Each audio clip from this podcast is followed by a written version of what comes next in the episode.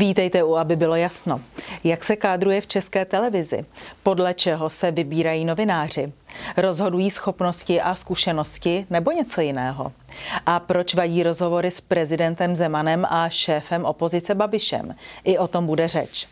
Dnes je s námi ve studiu moderátor, spisovatel, dlouholetý šéf redaktor zpravodajství stanice Frekvence 1, PR manažer agentury, která zastupuje Helenu Vondráčkovou a krátce redaktor plzeňského studia České televize, pan Luboš Procházka. Dobrý den. Dobrý den.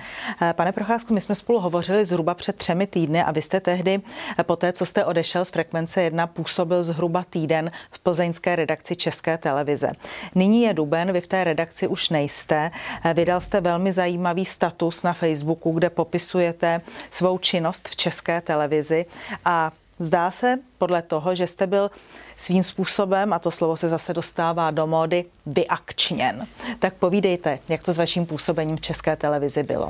Tak teď na startu Dubna už s Českou televizí nespolupracuji. Eh, já jsem, jak jsem popisoval v minulém rozhovoru, eh, byl postaven mimo obraz zhruba po deseti dnech s tím, že se eh, vedení ČT24 nelíbí moje minulost, tedy zpovědi prezidenta Zemana nebo prezidenta Klauze nebo ex-premiéra Babiše Zároveň chci říci a pořád si na tom trvám, že plzeňské studio ČT se chovalo velmi slušně, snažilo se tu situaci řešit eh, před rozjezdem vlastních událostí v regionech, jejich jsem měl, být reporterem i moderátorem. Eh, musím opravdu ocenit eh, tu odvahu kolegů, kteří se za mě postavili a bojovali za mě.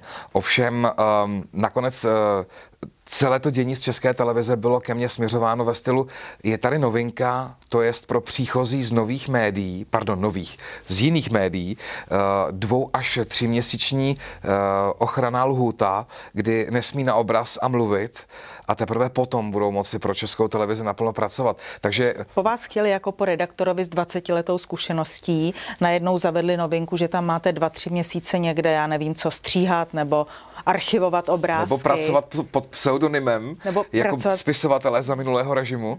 Já jsem eh, na tohle přistoupit nechtěl. Za prvé, eh, tím, že jsem se přesunul pracovně do Plzně, eh, v jejíž blízkosti bydlím, tak jsem chtěl skutečně se pracovně sklidnit, být v jednom místě, věnovat se tématům toho regionu.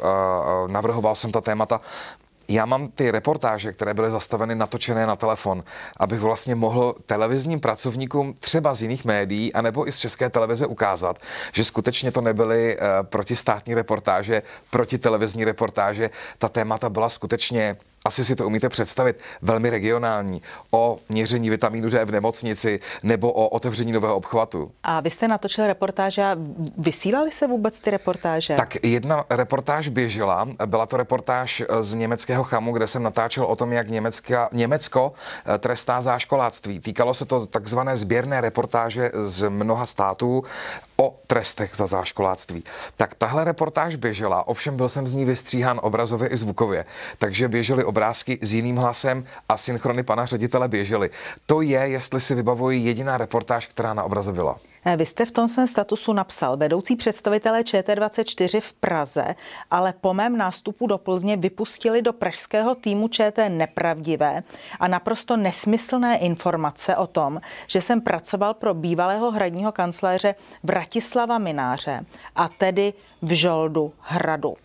Eh, k tomu píšete, že nic takového se nikdy nestalo. Tak jak to tedy celé je? Co se tam v té televizi dělo? To si někdo posílal nějaké maily nebo si telefonovali? Mával vám někdo před nosem fakturou z hradu? Měli nějaký důkaz? Jak to bylo? Žádná není. Ještě jsem vtipně říkal eh, v průběhu startu března, kdy končila eh, původní sestava na Pražském radě, zda si nemám o něco tedy říct, když se o tom mluví. Říkám to s nadsázkou.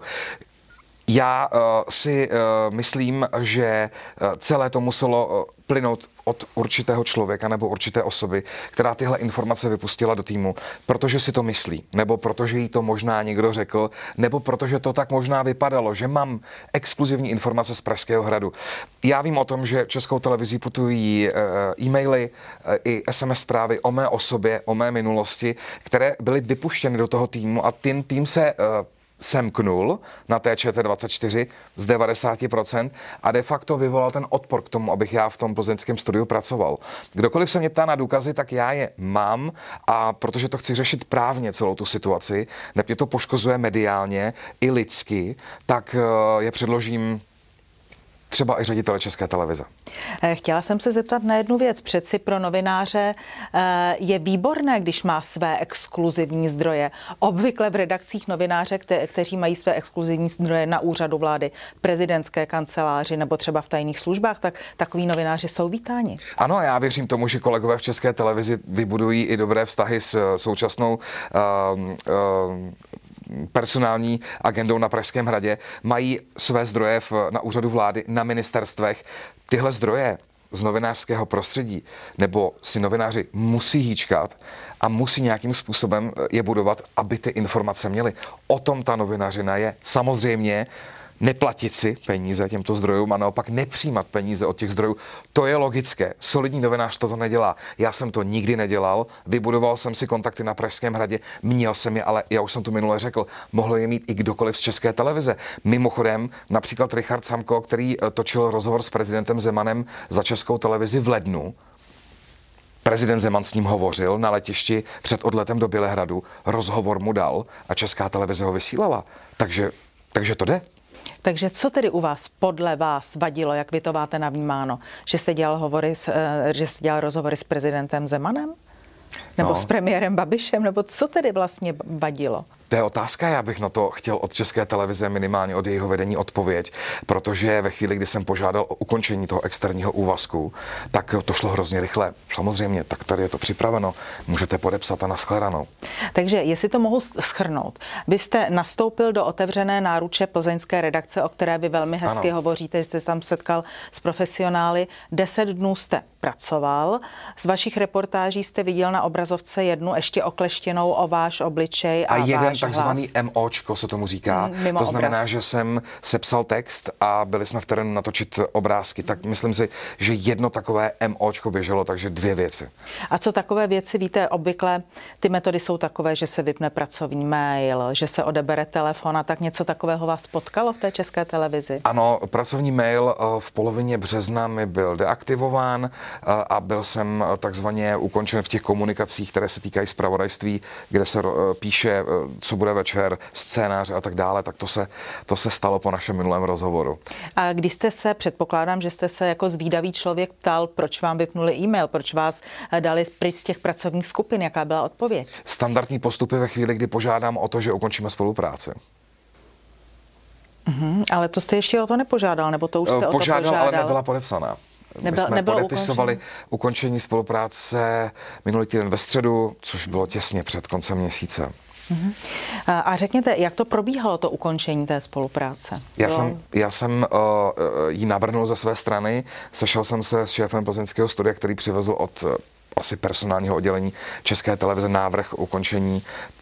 Podotýkám, nebylo to pracovní poměr, ale externí poměr. To znamená, já jsem byl dodavatel, Česká televize byla objednavatelem té práce u mě.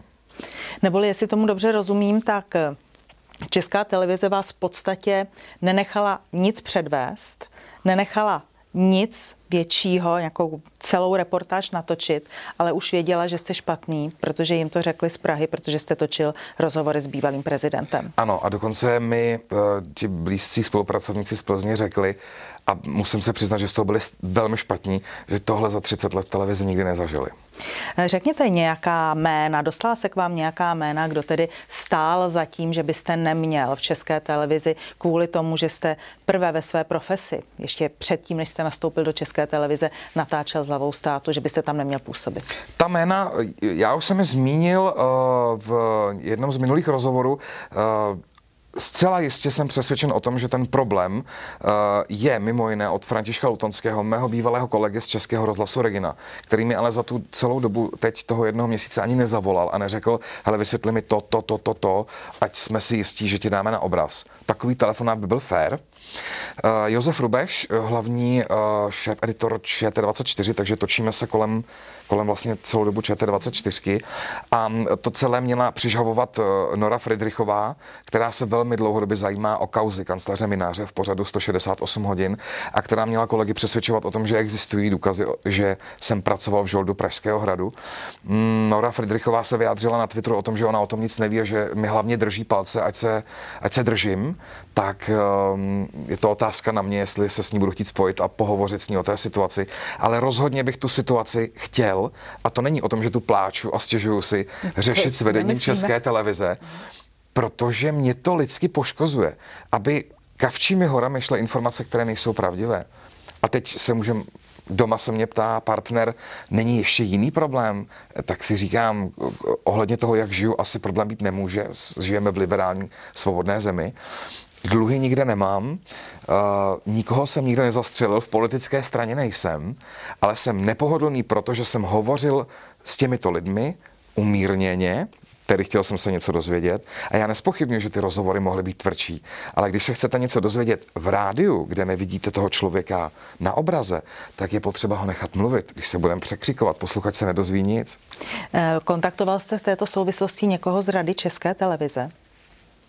Kontaktoval. A jak to dopadlo? Uh, byl jsem informován, že o tom nějakým způsobem se pokusí neformálně nebo ne, ne jak, abych řekl to správné slovo, když to není podle nějakých pravidel, neoficiálně, promiňte, že jsem si hned to slovo nevybavil, informovat, ale uh, po našem minulém rozhovoru, um, kdy jsem tu tématiku tady otevřel, tak už se dotyčný uh, neformálně o tom s vedením ČT nebavil, protože to naším rozhovorem považoval za vyřešené. Eh, víte, my hovoříme o situaci v české televizi a o vaší přímé zkušenosti s ní.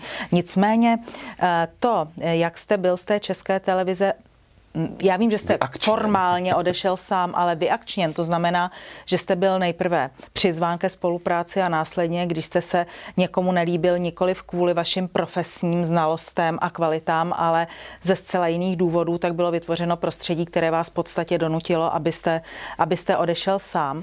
Tak to se řeší také i v jiných médiích. A musím říci, že nás tedy velmi zarazilo, Například, jak se vyjadřuje Jan Simkanič, což je šéf-redaktor Deníku N. Já jenom pro diváky dodávám, že eh, v Deníku N byl v redakční radě také prezident Petr Pavel, ještě tedy eh, předtím, než se stal hlavou státu. A tento pan Simkanič napsal na, váš, na vaší adresu, cituji, opravdu tohle měl nebo má být redaktor České televize, to je jízda. Neboli šéf-redaktor tohoto média o člověku hovoří jako o věci. To je něco, co mě osobně zaráží. Zajímal by mě váš názor na tu celkovou atmosféru, která se strhla nejenom v té české televizi, ale i v některých médiích. Uh, já jsem viděl ten status dnes, uh, mě to překvapilo. Uh, on sdílí můj podcastový rozhovor s Andrejem Babišem z minulého týdne, který na tom rozhovoru není nic špatně a dokonce se ptám i jako v některých chvílích kriticky. Daleko víc mě ale uh, překvapil status uh, jednoho z uh, dalších uh, vyšších pracovníků České televize Víta Koláře pod tím rozhovorem, který napsal já to přeštu divákům. Hmm. Ano, je to status Víta Koláře, je to ředitel komunikace a korporátních vztahů v České televizi a ten napsal není a nebude. Neboli ani toho vysokého manažera mm, který dřív pracoval v diplomacii. Jednak ho vůbec neudiví, že se o vás hovoří jako o věci a jednak ze své funkce napíše není a nebude. Já nevím, kdo tedy rozhoduje v české televizi, je to ředitel komunikace a korporátních vztahů, nebo jak to tam tedy chodí? Já si... Jsme zase zpátky u té české. Já říkám skutečně, uh, mimochodem ještě bych chtěl říct jednu věc, že v České televizi je spousta odvážných lidí, kteří mě v celé té situaci podpořili. A možná vás to překvapí, ale velmi podpornou zprávu jsem dostal od Jakuba Železného, který mi napsal, že uh, ten, kdo o mě tvrdí, že jsem pracoval v něčím žoldu, tak se těžce mílí, protože ty rozhovory byly pro frekvenci 1. Frekvence 1 měla dohodu s kanceláří prezidenta republiky nad těmi rozhovory a to nebyl žolt, to byla práce. Takže uh, i Jakub Železný mě v celé té anabázi podpořil. Uh, více z té zprávy od něj citovat nebudu. On sám čelí nějaké kritice za nějakou um, situaci, která se stala uh, v centru Prahy s městskými policisty. Od něj mě ta podpora velmi překvapila. Pak je spousta dalších kolegů v České televizi, kteří mě podpořili velmi tiše a, a napsali mi zprávu a nechtějí, abych o nich mluvil. Ale já si pořád pokládám otázku, když jsem seděl při podpisu smlouvy externí v šéfy regionálního zpravodajství a zdůrazňoval jsem, je v pořádku to, jak jsem pracoval v minulosti, je, my jsme mluvili s ředitelem, oni necitovali jméno koho z ředitelů mysleli. Vaše rozhovory považuje za korektní, proto vám tu smlouvu podepsal. Je situace z konce února. A který ředitel byl potom smlouvou podepsán? To byl snad to, není tajné. Uh, není, a já se teď přiznám, že jsem zapomněl jméno, ale je to šéf producent zpravodajství. Mm-hmm. A teď se omlouvám, že jsem, že jsem nevadí, zapomněl nevadí. to příjmení, mm-hmm. ale mhm. on je podepsán pod tou mhm. smlouvou. Mm-hmm. A najednou se stalo tohle. Já, najednou já ředitel roz... komunikace a korporátních vztahů České televize napíše není a nebude. Není a nebude. Tak nejsem, uh, nikam se necpu, pracovně nějakým způsobem doufám uh, se uživím. Uh, a znova, znova říkám, já neříkám, že jsem bez chyb, že uh, některé věci v minulosti mohly vypadat jinak, ale to bych mohl říct o spoustě dalších novinářů a kolegů z České televize, že mohli postupovat jinak. Ale nikdo z těch lidí, kteří mě kritizují, se mi nepostavil do očí a neřekl, tady a tady je důkaz, proč tě nechcem. Eh, pane Procházko, já jsem zmínila, že vy pracujete v médiích 20 let. Eh, když se podíváme tady na váš případ a vy ho berete s naprostým klidem, byť jste eh, svým způsobem zaskočen a překvapen, jak byste charakterizoval svobodu slova v České republice? No, uh, svoboda slova je důležitou součástí. A musím, víte, na čem to budu, eh, nebo já vám dám příklad toho, jak bych to charakterizoval. Trochu jsem s tím souhlasil a doufám, že tím nikoho nepopudím. Minulý týden jsem točil podcast s Andrejem Babišem v podcastovém studiu na IP Pavlova hezké prostředí v takovém domě blízko um, lékařského domu, myslím, že se to jmenuje. A odcházeli jsme s Andrejem Babišem a on mi říká, já si přijdu jak za komunistu, že někde potají točíme rozhovory, um, které jdou ven, a, aby nás nikdo za ně nevyhazoval. A já jsem si to v tu chvíli uvědomil, že jsem si pronajal podcastové studio, kde chci točit v klidu rozhovory, aby mě třeba nikdo nikde nevyhazoval. Tak jsem vám dokázal odpovědět takto. Dokázal. Já vám děkuji za rozhovor. Děkuji, hezký den.